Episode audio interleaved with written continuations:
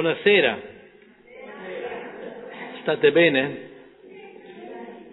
Allora, questa sera voglio entrare in maniera diretta in uno degli aspetti del messaggio dei tre angeli che abbiamo bisogno di afferrare.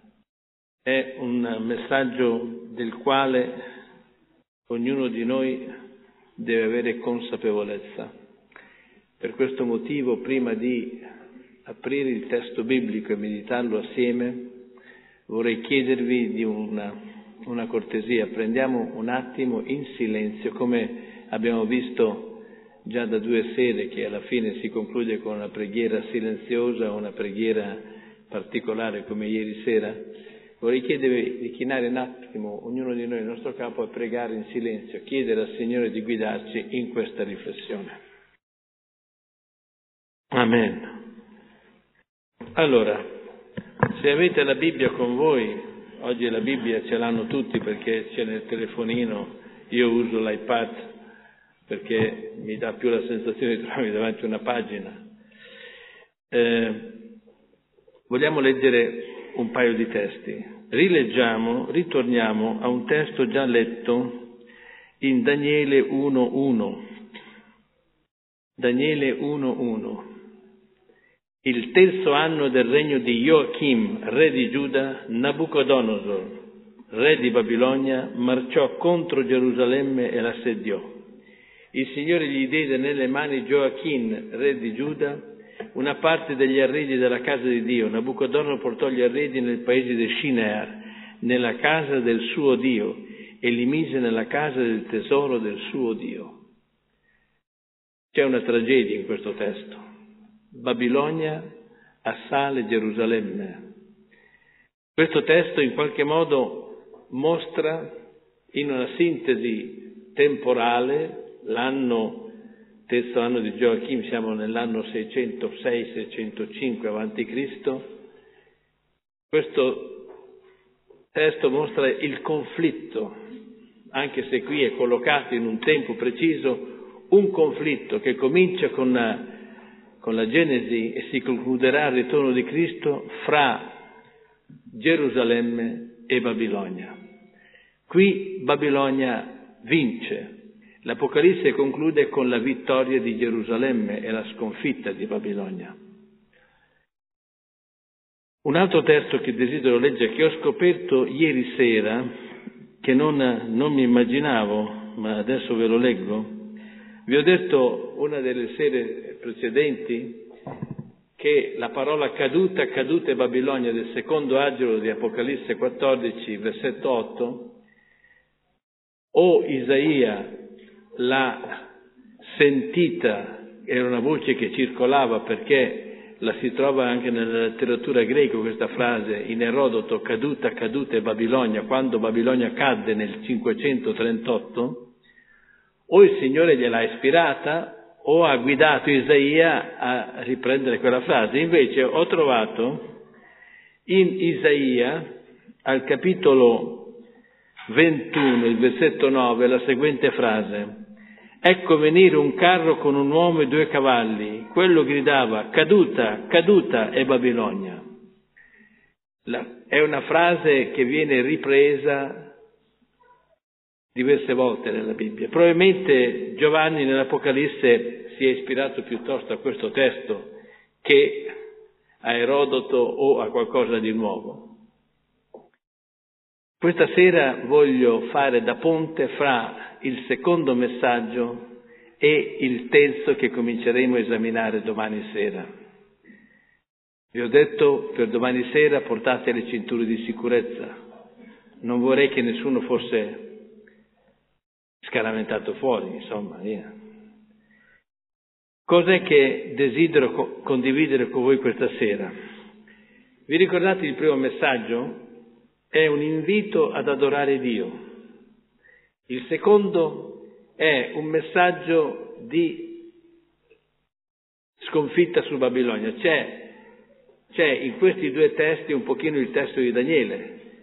Babilonia, Gerusalemme, Gerusalemme, Babilonia. Ora questa antitesi fra Gerusalemme e Babilonia ci coinvolge, ci chiama, ci interpella, tant'è vero che eh, il primo messaggio è un invito a, a Dio, il secondo messaggio è un avvertimento contro Babilonia e contro la nostra possibile, in qualche modo, eh, vicinanza a Babilonia. Questa vicinanza a Babilonia non è un qualcosa di strano, ci sono caduti in tanti. Il testo di Isaia ci, eh, ci riporta a un episodio che sicuramente avete sentito. Ezechia era ammalato, guarisce da una sua lunga malattia. La notizia si sparge, un re che, che guarisce da una malattia che normalmente portava alla morte, ha fatto il giro e il re di Babilonia, Baladan, prima di Nabucodonosor, molto prima, eh, viene a sapere che Ezechia è guarito. Allora gli va, porta con sé dei regali da fare a Ezechia. E Isaia dice, chi è venuto? È venuto il re di Babilonia. E cosa ha fatto? Eh, gli ho mostrato tutto quello che era la grandezza del, del nostro, del, della nostra città, del nostro tempio, del nostro Dio. Ah sì, gli dice Isaia, hai fatto questo? Beh, allora tutto quello che tu gli hai fatto vedere andrà a finire a Babilonia. Come? Ezechia, eh, Ezechia rimane male per questa frase. Sì, sì. Allora Ezechia si mette a piangere, no, per favore, fa che questa cosa non, ho sbagliato, va bene, fa che questa cosa non avvenga mentre io sono in vita. È anche un pochino egoista sto Ezechia. Ha combinato il guaio e vuole che la cosa succeda agli altri. Fatto sta che in qualche modo il pentimento di Ezechia è un pentimento estremamente sentito, forte, ribadito e il Signore eh, non permette che la deportazione di Giuda avvenga al tempo di Ezechia. Viene il terzo anno del regno di Gioachim, che era nipote di Ezechia. Babilonia, Gerusalemme. Non pensiamo che il fatto che noi siamo qui siamo esenti da Babilonia.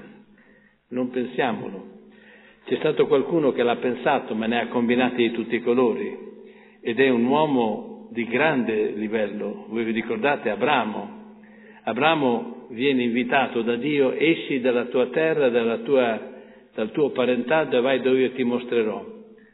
Abramo abitava ad Ur. Ur al tempo di Abramo era la principale città dell'impero babilonese. La città di Babilonia non era ancora arrivata al fasto di cui abbiamo parlato ieri sera. Abramo esce da Babilonia perché il Signore chiama fuori da questa terra un uomo che era fedele a lui e lo salva dall'apostasia babilonese, perché nel tempo che Abramo era a Babilonia, a Ur, c'era già l'inizio del culto solare, l'inizio di tutte quelle cose che ci siamo detti che sono nate a Babilonia. Però Abramo ha portato con sé qualcosa di Babilonia. Due volte ha commesso lo stesso errore. Vi ricordate? quando va in Egitto, una volta va in Egitto, l'altra volta viene, viene un altro re col suo esercito e dice a sua moglie non dire che sei mia moglie, perché altrimenti mi fanno fuori e prendono te, di che sei mia sorella. Era una mezza parente, uno potrebbe dire una mezza bugia, ma era una bugia perché Abramo era sposato con Sara e Abramo e Sara avevano avuto una lunga storia matrimoniale assieme, positiva, anche se non avevano avuto figli.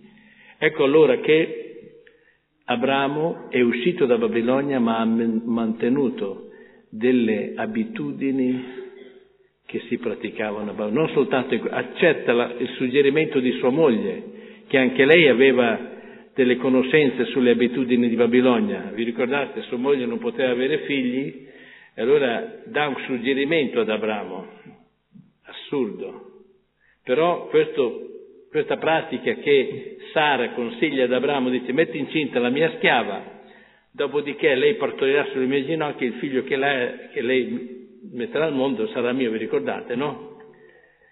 Questo tipo di pratica non era così, non se l'è pensata in quel momento Sara, l'ha l'aveva conosciuta, era una regola che si praticava a Babilonia. Quindi Abramo per un verso e Sara per l'altro sono usciti da Babilonia ma si sono conservati in sé molto di Babilonia.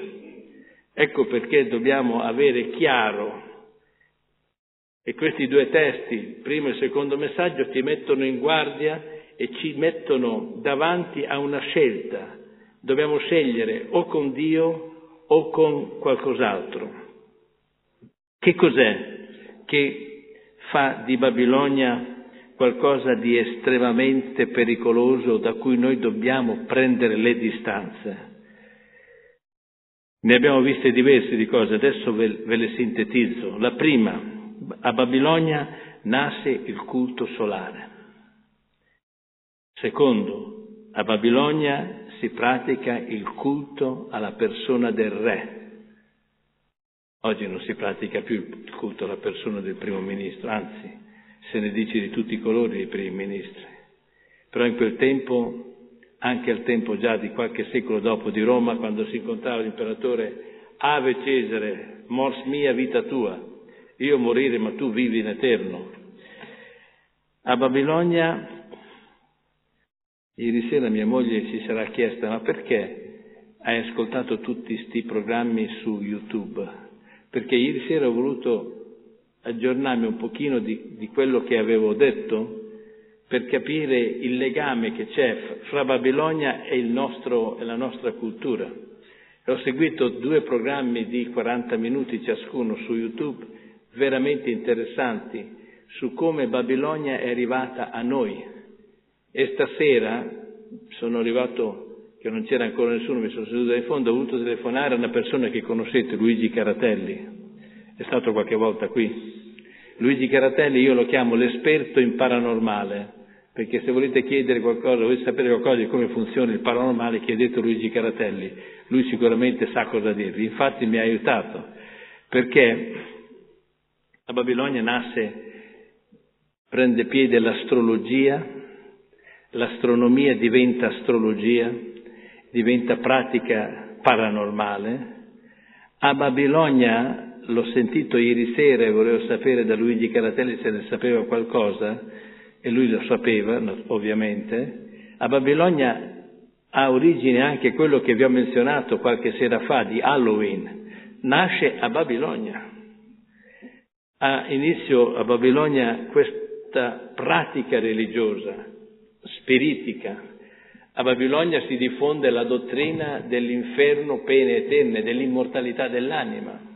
C'è un libro in italiano, se volete sapere molto su Babilonia, di, del reverendo Alexander Ilshop, Le due Babilonie, adesso è tradotto in italiano, io lo comprai in inglese e ce l'ho ancora. In questo libro si racconta come la Babilonia la Babilonia di un tempo si riflette in maniera molto, molto vicina nella pratica dei nostri giorni. Eh, Mariano, di che segno zodiacale sei? Non lo sai? La pratica dello, del segno zodiacale, dello zodiaco, nasce a Babilonia, l'astrologia nasce a Babilonia, ve l'ho detto. È una cosa che viene dal di là, a Babilonia si sviluppa il culto della Dea Madre. Non chiedetemi di più cosa, cosa c'è dietro la Dea Madre, lo sapete, ma qualcosina ve lo voglio dire. La Dea Madre a Babilonia si chiamava Baltini, che significa mia signora, da cui viene un altro nome che è praticato molto. Da Babilonia venne il culto del, dei santi, se vogliamo. Da Babilonia viene la pratica del culto dei morti ed è una delle cose per cui noi dobbiamo... Vi ricordate ieri sera ho letto il testo di Esia 8:20, ve lo rileggo per, per, per, per rinnovare la memoria. Isaia 8:20 dice, se vi si dice Consultate quelli che evocano gli spiriti e gli indovini, quelli che sussurrano e bisbigliano, rispondete, un uomo non deve egli consultare il suo Dio, si rivolgerà agli ai morti e ai prodi vivi. Pratica babilonese. Isaia l'ha distacca da quel, da quel contesto e la mette come messaggio per noi, perché poi il resto è ancora più per noi. Alla legge e alla testimonianza, se un popolo non parla così, non vi sarà più alcuna aurora. È talmente, è talmente diffuso, era talmente diffusa la pratica della realtà spirituale, religiosa di Babilonia in una maniera sbagliata che nel capitolo 14 di Isaia il re di Babilonia, vi ricordate a cosa viene paragonato? Probabilmente se, se ve lo leggo ve lo ricordate meglio. Dice qua, come mai sei caduto dal cielo, astro del mattino, figlio dell'aurora, come mai sei atterrato tu che pastavi le nazioni? Tu dicevi in cuor tuo, in cuor tuo, io salerò in cielo, innalzerò il mio trono sopra le stelle di Dio, mi siederò nel monte dell'assemblea, sarò simile nella parte estrema del settentrione, salirò sulla sommità delle nubi, sarò simile all'Altissimo. A chi si riferisce qui? Vi ricordate? A chi si riferisse? A Lucifero. La parola, eh, come mai si usa astro del mattino, in ebraico è fosforos, astro lucente, Lucifero. Il greco traduce Lucifero. È talmente, è talmente decaduto il sistema babilonese che Isaia dice questo qui è Satana, è lui in persona, è la personificazione di Satana nel suo tempo. E fra il primo e il secondo messaggio noi siamo chiamati a fare una scelta, una scelta fra Dio e una scelta fra ciò che cade. E, ed è una cosa che per noi deve essere assolutamente chiaro. Ora, nei capitoli da 13 a 30 di Isaia è messo come il testo di eh, anche il capitolo 8, versetto 20 che vi ho letto, c'è questa, questa, questo contrasto. Non ascoltate, ci ritorno perché è bene averlo chiaro e, e letto. Non consultate quelli che evocano gli spiriti e quelli che sussurrano e bisbigliano, e poi dice alla legge e alla testimonianza. C'è un contrasto fra la pratica babilonese e la volontà di Dio espressa nella sua legge. Ma questo contrasto lo trovate benissimo anche in Apocalisse nel terzo messaggio. Nel terzo messaggio di Apocalisse c'è una, una Penso di poter dire senza tema di sbagliare che il terzo messaggio è uno dei messaggi più duri della Bibbia. Ve lo leggo, domani sera cominceremo a analizzarlo. Seguì un terzo angelo che diceva a gran voce, chiunque adora la bestia e la sua immagine e prende il marchio sulla, mo- sulla fronte o sulla mano, egli pure berrà del vino dell'ira di Dio versato puro nel calice della sua ira e sarà tormentato con fuoco e zolfo davanti ai santi angeli e davanti all'agnello. Il fumo del loro solmento sale nei secoli dei secoli. Chiunque adora la bestia e la sua immagine prende il marchio del suo nome non ha riposo né giorno né notte. Conoscete? Domani sera entreremo in questo messaggio. E poi, quasi come controparte a questo tipo di pratica, qui è la costanza dei santi che osservano i comandamenti di Dio e la fede in Gesù. Vedete, come in Isaia, non consultate, non, non date ascolto a questo, alla legge e alla testimonianza, qui non adorate e poi subito dopo alla legge e alla testimonianza. La scelta di questi testi, che, la scelta che testo, questi testi ci pongono si chiarisce e si delinea anche in questi, in questi temi. Non è soltanto una questione di adorazione, è questione di stile di vita, è questione di fedeltà alla volontà di Dio. Voglio presentarvi in maniera sintetica una lettura dei dieci comandamenti, credo nuova, l'ho fatta recentemente, ma ho preso tutto il tempo del sermone a Cesena, Adesso ve la faccio in maniera sintetica, in pochi minuti. Quando noi parliamo di comandamenti di Dio, di leggi di Dio, ci colpisce il fatto che i comandamenti sono non fare questo, non fare questo, no, no, no, no. Ma I comandamenti chiamano in causa dei principi che sono positivi, non sono negativi.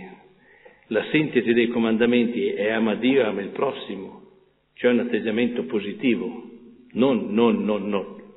Però in tutti i comandamenti, attraverso tutti i comandamenti, possiamo avere anche una lettura completamente positiva. Io rapidissimamente voglio farvi questa lettura positiva.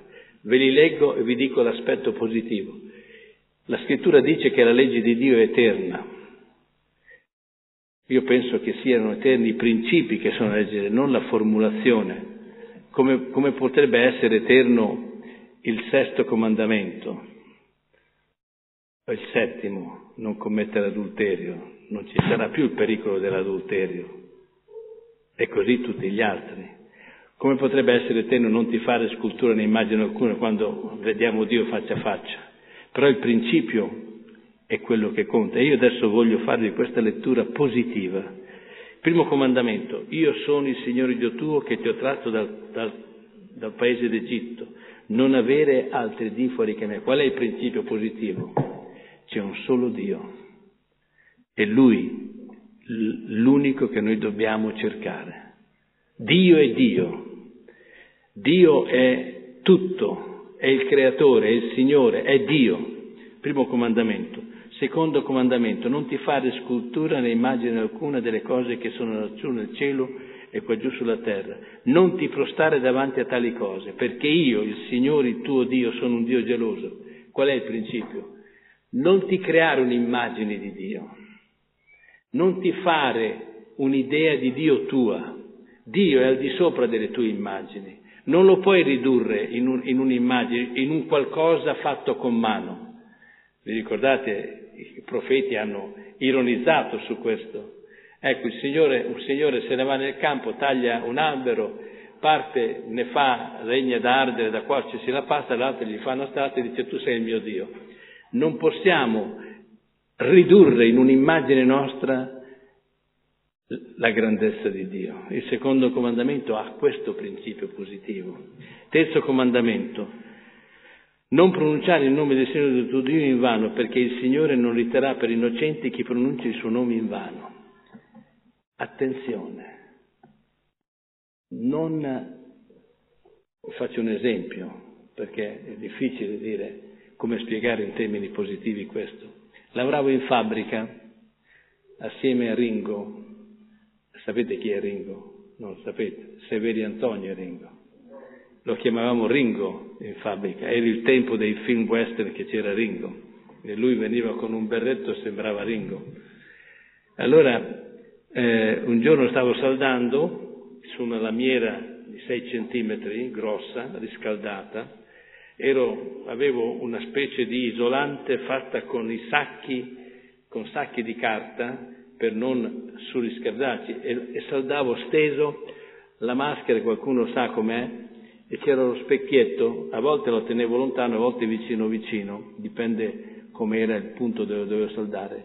E quando una volta lo stavo tenendo lontano, vidi nello specchietto che c'era il capo dei saldatori che mi stava controllando. Io ho finito l'elettrodo, dico qualcosa che Enzo sa bene a cosa mi riferisco, ho finito l'elettrodo e poi mi sono girato per vedere il mio capo, era lontano, ho fatto il fischio e lui è tornato indietro, oh mica sono il tuo cane io. Dio non è qualcosa che noi possiamo chiamare con un fischio.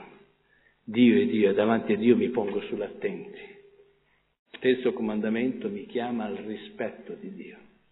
Il quarto comandamento lo conoscete molto bene, esalta il potere creatore di Dio. Oggi è nata, negli ultimi mesi è nata una nuova scienza, ve l'ho già menzionato, l'astrobiologia. L'astrobiologia, se andate su internet trovate centinaia di riferimenti sull'astrobiologia. L'astrobiologia si abbina benissimo con il quarto comandamento.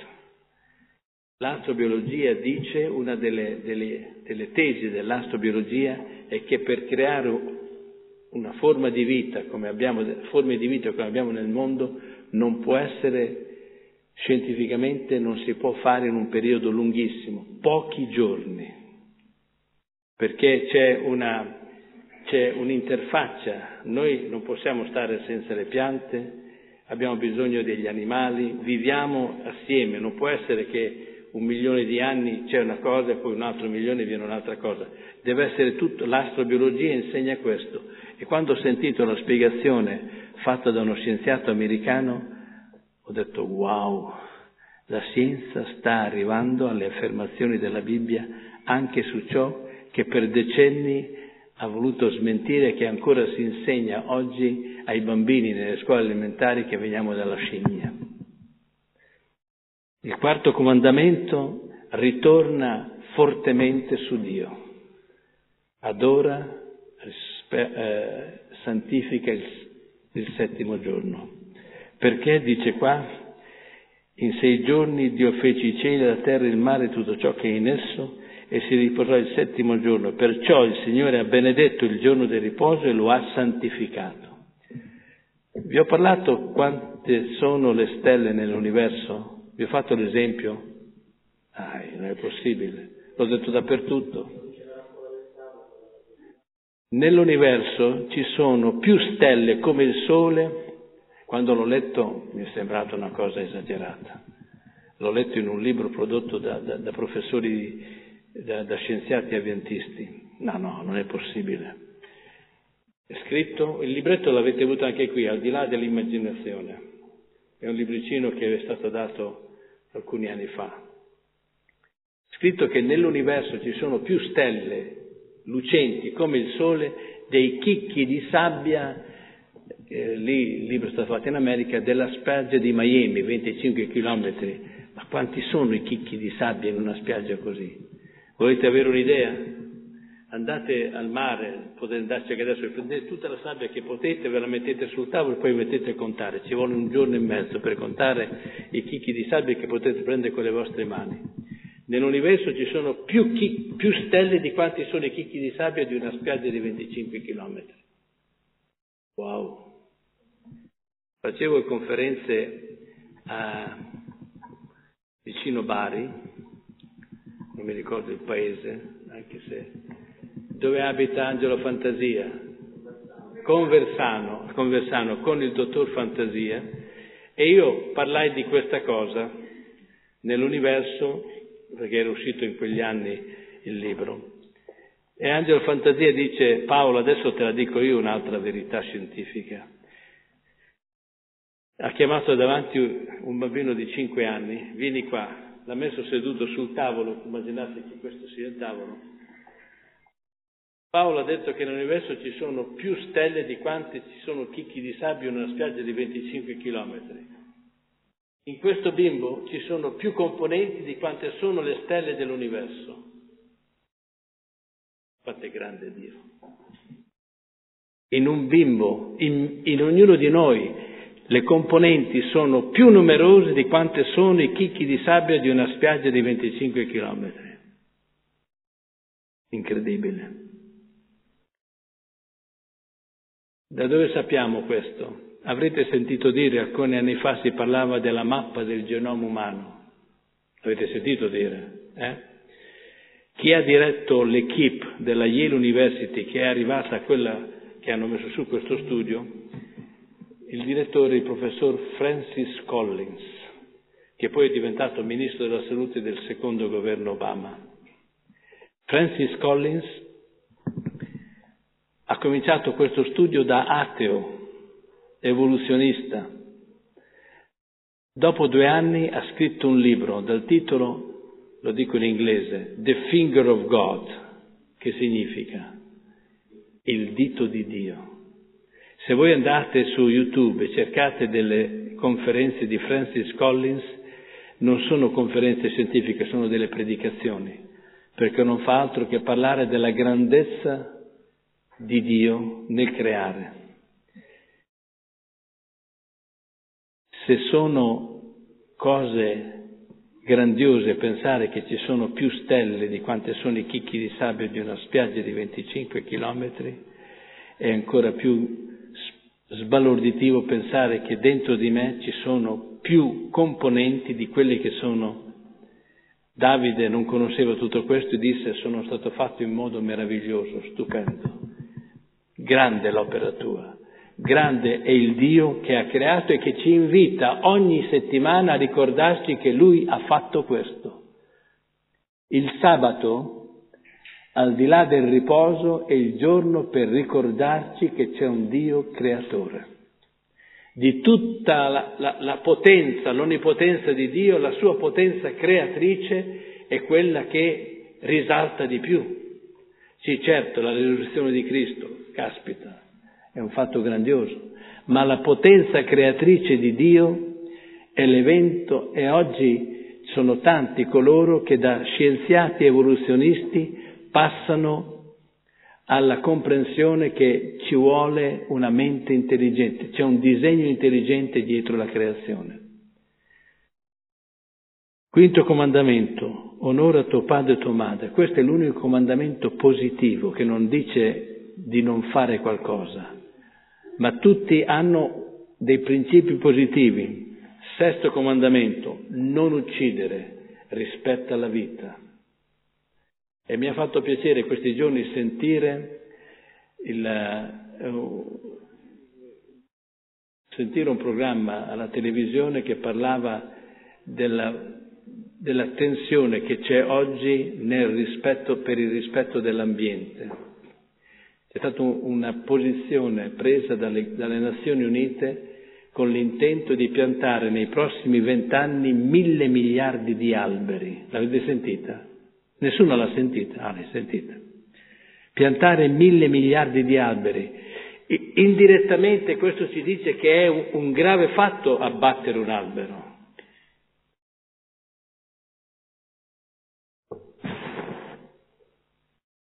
Abbiamo bisogno, come credenti avventisti, di avere più attenzione al rispetto della natura.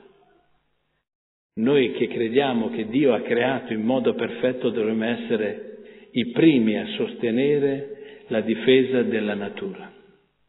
Non possiamo prenderla sotto mano. Eh, mi ricordo quando ero a Cologne e andavo in Svizzera, un giorno mi sbucciai un chewing gum, me lo masticai e poi buttai in una, non in un, in un cestino della spazzatura. E c'è una signora dietro di me che mi ha urlato in tedesco tutti i properi che poteva dirmi. Ma sei un italiano? Non gliel'ho detto che sono un italiano. Il rispetto della natura, il rispetto della creazione di Dio, della divina creazione sono principi fondamentali che sono nella legge e questo comandamento non uccidere chiama in causa il rispetto alla vita. Stavo, ho fatto questo esempio dell'albero per dire che anche l'albero è, una, è un essere vivente, è, è, una creatura che vive. Adesso non vogliamo essere, diventare panteisti, ma il rispetto della natura passa anche attraverso il rispetto della vegetazione. Settimo comandamento, non commettere adulterio, il rispetto dell'istituto familiare, il rispetto della famiglia, il rispetto della, del miracolo della vita. Ottavo comandamento, non rubare, il rispetto della proprietà altrui. Nono comandamento, non attestare il falso contro il tuo prossimo, il rispetto della dignità altrui. Decimo comandamento, non desiderare la casa del tuo prossimo, non desiderare la moglie del tuo prossimo, né il servo del tuo prossimo, né la serva, né il suo bue, né il suo asino, né cosa alcuna del suo prossimo.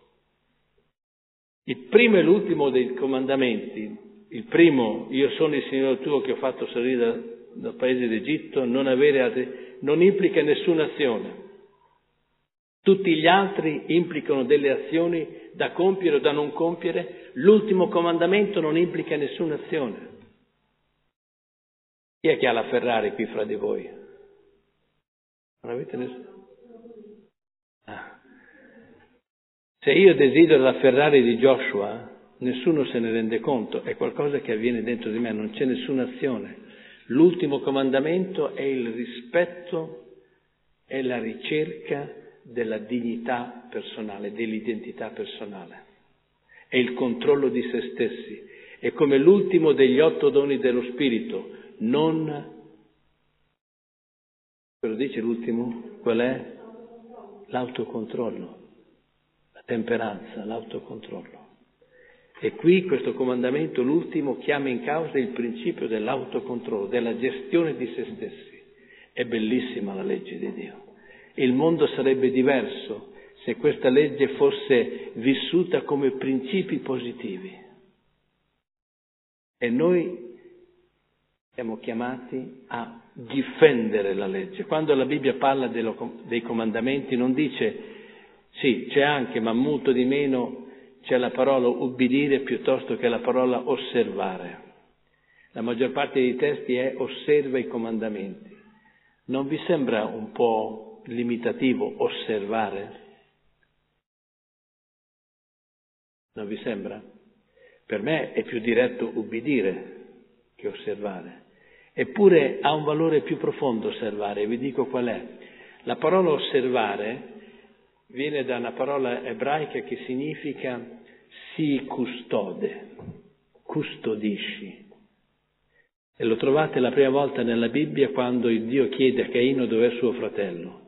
E il Signore dice a Caino dov'è tuo fratello? E, e, e Israele, e, Caino risponde sono forse io il guardiano di mio fratello.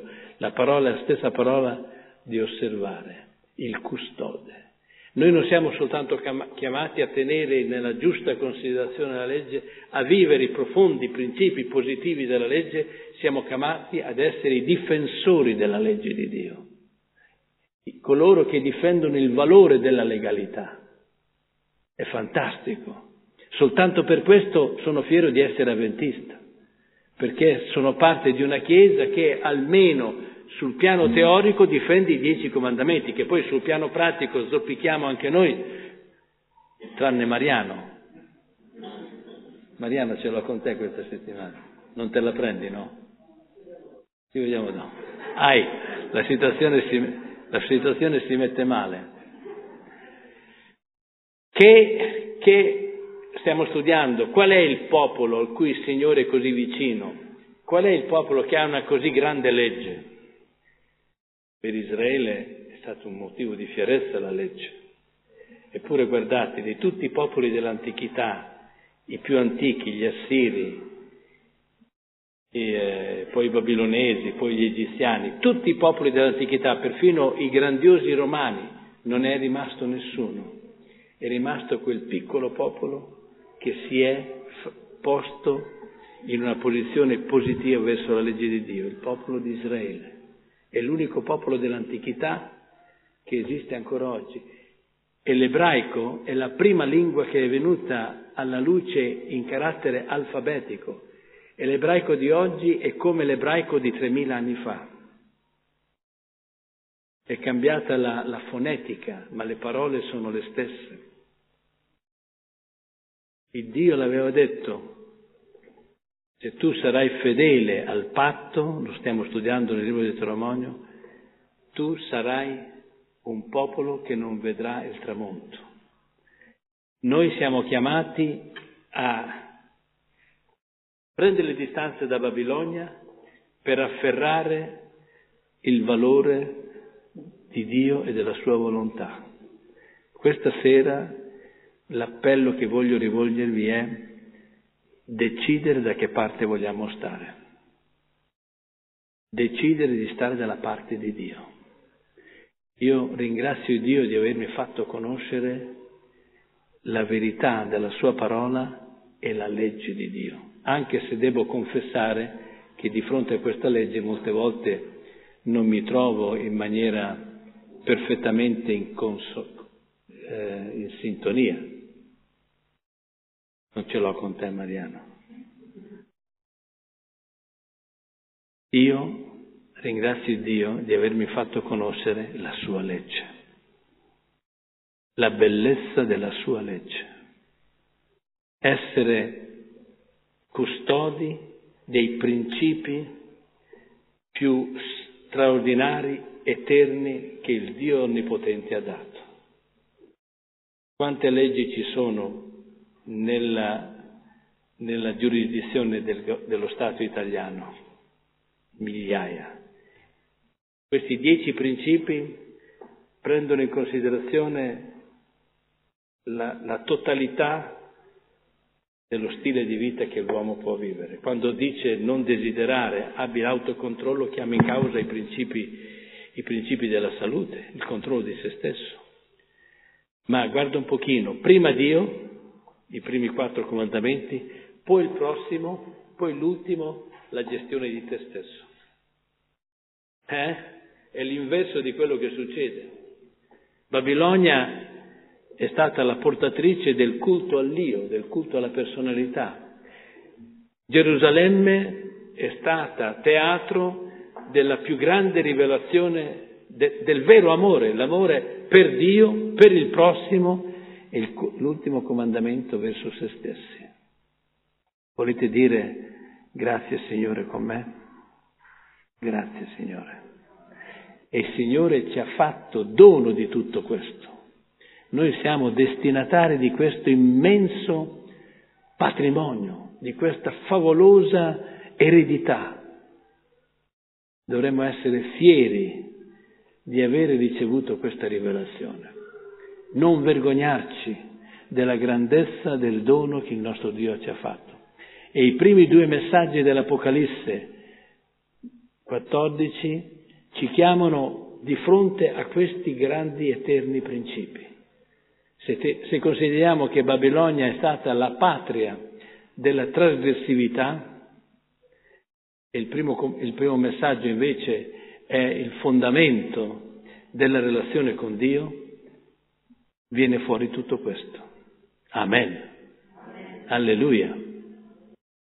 Stasera vogliamo prendere il tempo per ringraziare Dio per averci dato di poter conoscere questi messaggi straordinari dei tre dell'Apocalisse, tre angeli dell'Apocalisse, che poi nel terzo messaggio ci sono i comandamenti di Dio, eh? qui la costanza dei santi che osservano i comandamenti di Dio e hanno la fede di Gesù. Prendiamo del tempo per ringraziare Dio, per lodare Dio. Allora, qual è la differenza fra lodare e ringraziare? Molte volte quando si parla di lodare si ringrazia. Ma lodare non è ringraziare. Io ringrazio Dio per qualcosa che Dio mi ha dato. Io lo lodo per quello che Lui è, anche se non mi ha dato. Amen.